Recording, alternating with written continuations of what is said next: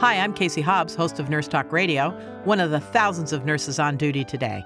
Here's what we're talking about this week.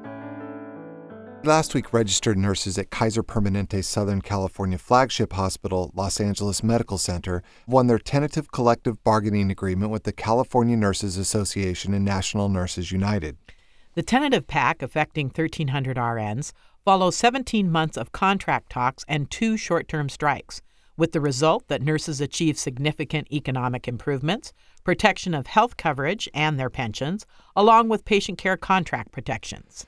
These victories for the nurses and patients have always been important, but in an era of a full-throated attack in Washington and many states by opponents of worker and union rights and demands for austerity budget cuts in health care and retirement security, the resilience and determination of LA Medical Center's RNs is a model for the nation, said Roseanne DeMauro, CNA and NNU Executive Director. Here to give us an overview of this is RN and co-president of National Nurses United, Deborah Berger. Deborah, always a pleasure to have you with us. First, tell us a little bit about Kaiser Los Angeles Medical Center. It's good to be on. What has really been exciting is that these nurses have been fighting with Kaiser for, as you pointed out, 17 months. And even before that, they had been in 2 other unions struggling to get a contract for over 5 years. So even though it's a 17-month fight with CNA, and trying to get what they needed.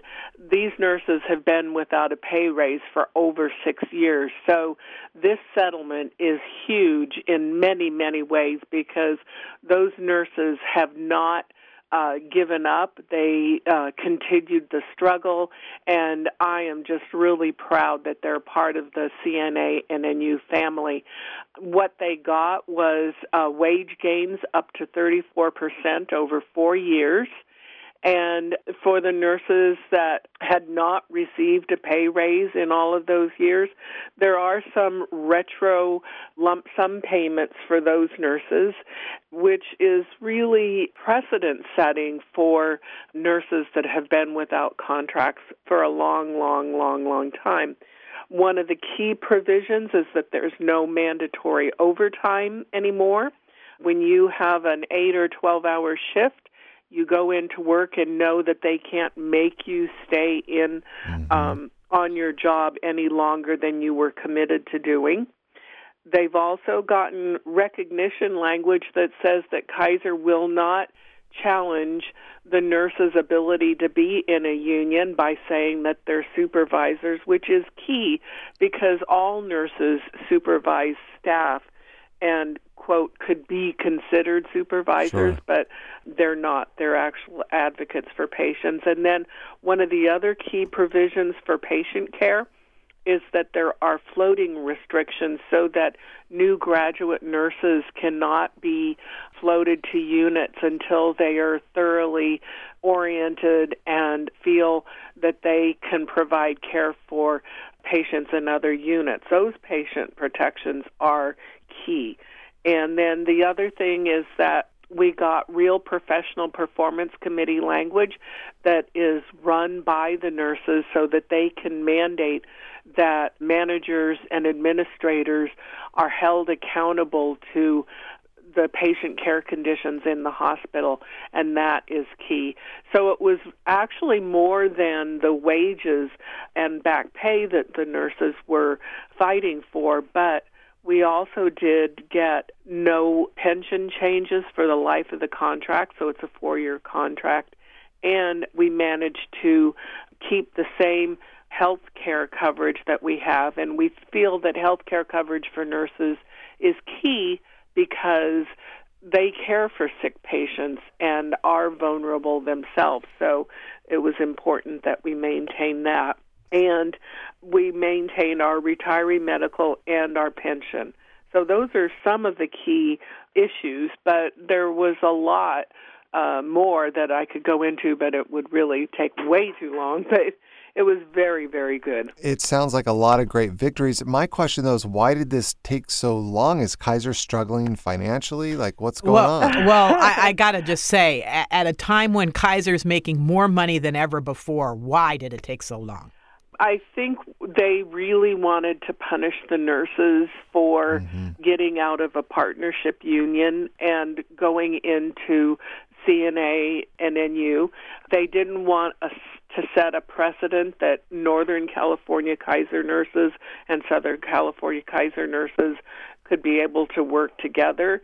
And I think that they didn't like the fact that the Kaiser Southern California nurses were fierce advocates for patient care issues, and they really did not want to give up the fact that in their prior contract they had a management-dominated professional performance committee, and the nurses insisted that the nurses control that and that managers could come to the meetings and discuss patient care issues. So there were a lot of reasons, but I think what happened was the nurses holding out and fighting really defeated an organization that has made billions of dollars in profit. So, Deborah, as we know, most in our profession are in it because they love it and they're patient advocates. Do you think hospitals understand and honor that? I think on some level, some people honor that, but when you look at the profits that Kaiser makes, the profits that Sutter, the UC system, the Dignity system, all of these healthcare systems make, the huge profits they make, yet they pay their nurses and their healthcare workers very, very poorly, only goes to prove that they really don't value the work that they do other than as a means to make more profit. And that's actually been borne out in a number of research studies as well.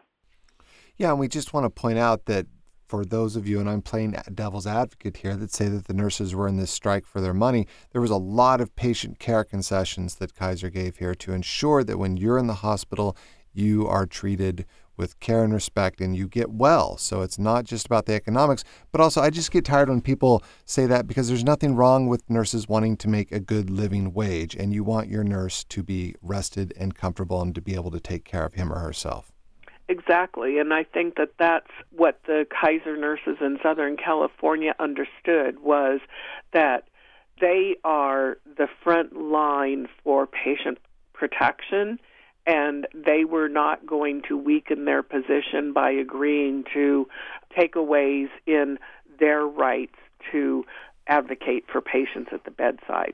And they can't replace us with robots. No. I mean, it's not for lack of trying, but they really can't replace us, because they actually need people that are constantly using their professional judgment to evaluate treatments and evaluate the care that's being provided for the patients and evaluate the medications.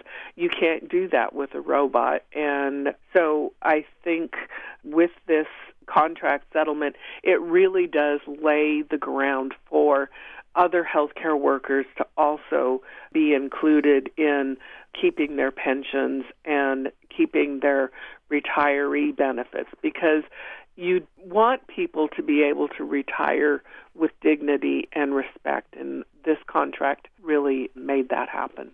Absolutely. So we really appreciate your time, your years of service as an RN, and your patient advocacy. Thank you very much. It's my pleasure. Thank you.